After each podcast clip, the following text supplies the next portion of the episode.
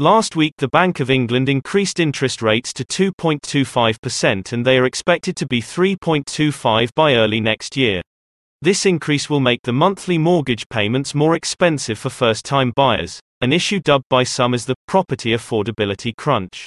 It will also damage the household budgets of homeowners coming off their fixed-rate mortgages in the next 12 months.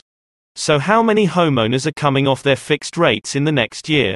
Of the 7.97 million homeowners with a mortgage in the UK, 6.1 million of them are on a fixed rate mortgage at an average rate of 2.04%. Industry statistics show around 1.3 million homeowners are coming off their fixed rate in the next 12 months.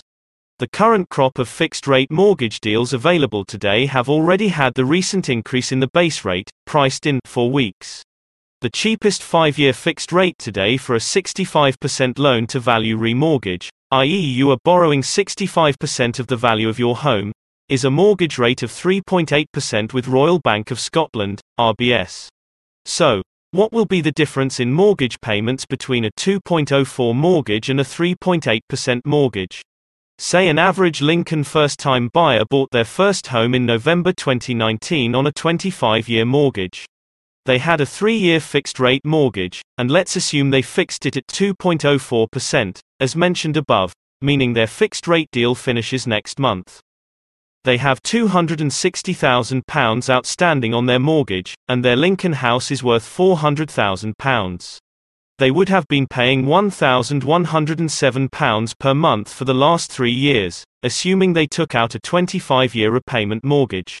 On the RBS deal above, they will have to start paying £1,548 per month from November when they come off their initial rate, a rise of £441 per month in mortgage payments. That's quite a rise and potential blow to their household budgets.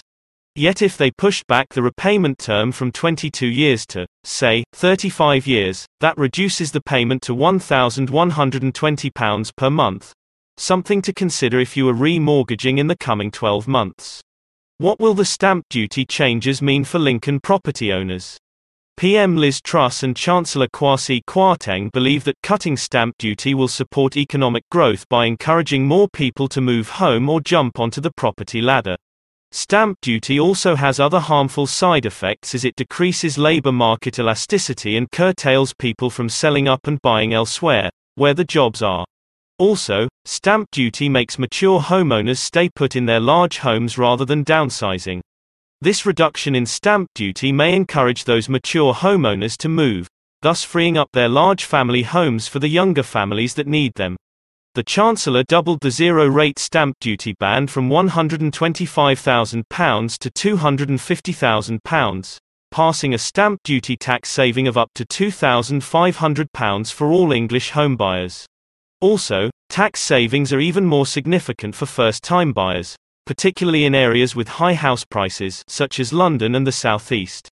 They can save a maximum of £11,250 in stamp duty, with a new zero-rate band of £425,000, based on a higher £625,000 spend cap, i.e., the house they buy can't be over £625,000 for them to qualify for the tax relief.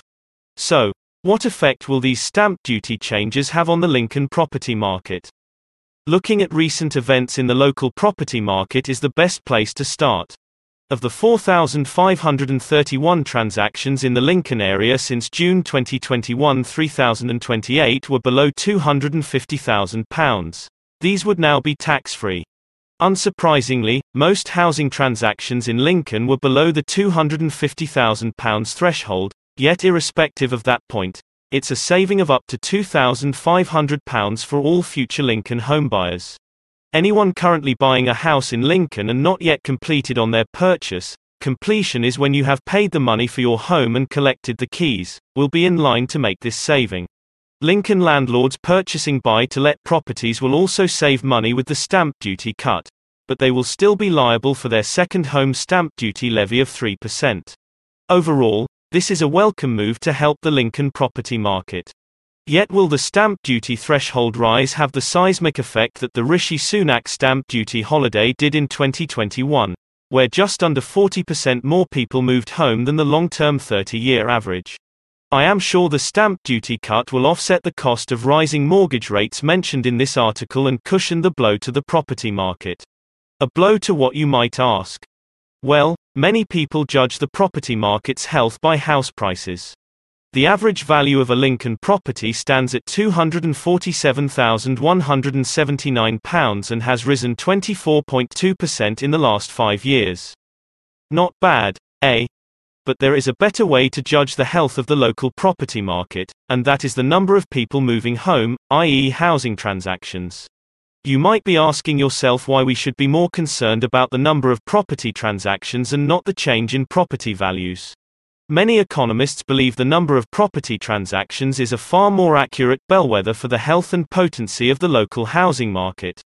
A greater number of people moving home is better for the whole economy, i.e., what these changes are being made for, than a smaller number of transactions, whilst the same can't be said for higher house prices. So, what is going to happen to Lincoln house prices? I believe the growth in Lincoln house prices achieved in 2021-22 is not sustainable into 2023.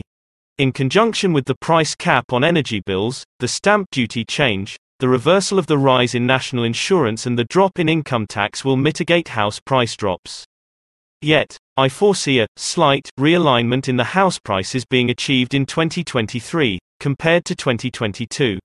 The more significant impact these changes will have is the number of people moving home in the next 12 months. I have been forecasting a 15% to 20% year on year drop in Lincoln property transactions in 2023. Following this stamp duty cut and the measures mentioned above, I believe it will be lower, so around 5% lower. To conclude, I predict we will have slightly lower house prices and fewer people moving home in Lincoln, but not anyway a crash that many thought was on the horizon. Before I go though, let me share some thoughts on whether stamp duty is a fair tax. Now, this is almost a topic for a standalone article itself. Some economists believe that removing stamp duty, which raised £14.1 billion in tax in 2021, and replacing that lost income to the exchequer by increasing council tax on more expensive properties would do a lot more than other intended tax cuts to boost economic growth. According to some commentators, the way UK government taxes housing is flawed. They suggest instead of taxing an infrequent property transaction particularly harshly, the average stamp duty bill is £10,600. The government should tax living in a house more, especially those who live in the higher priced properties. So let us see how viable that could be.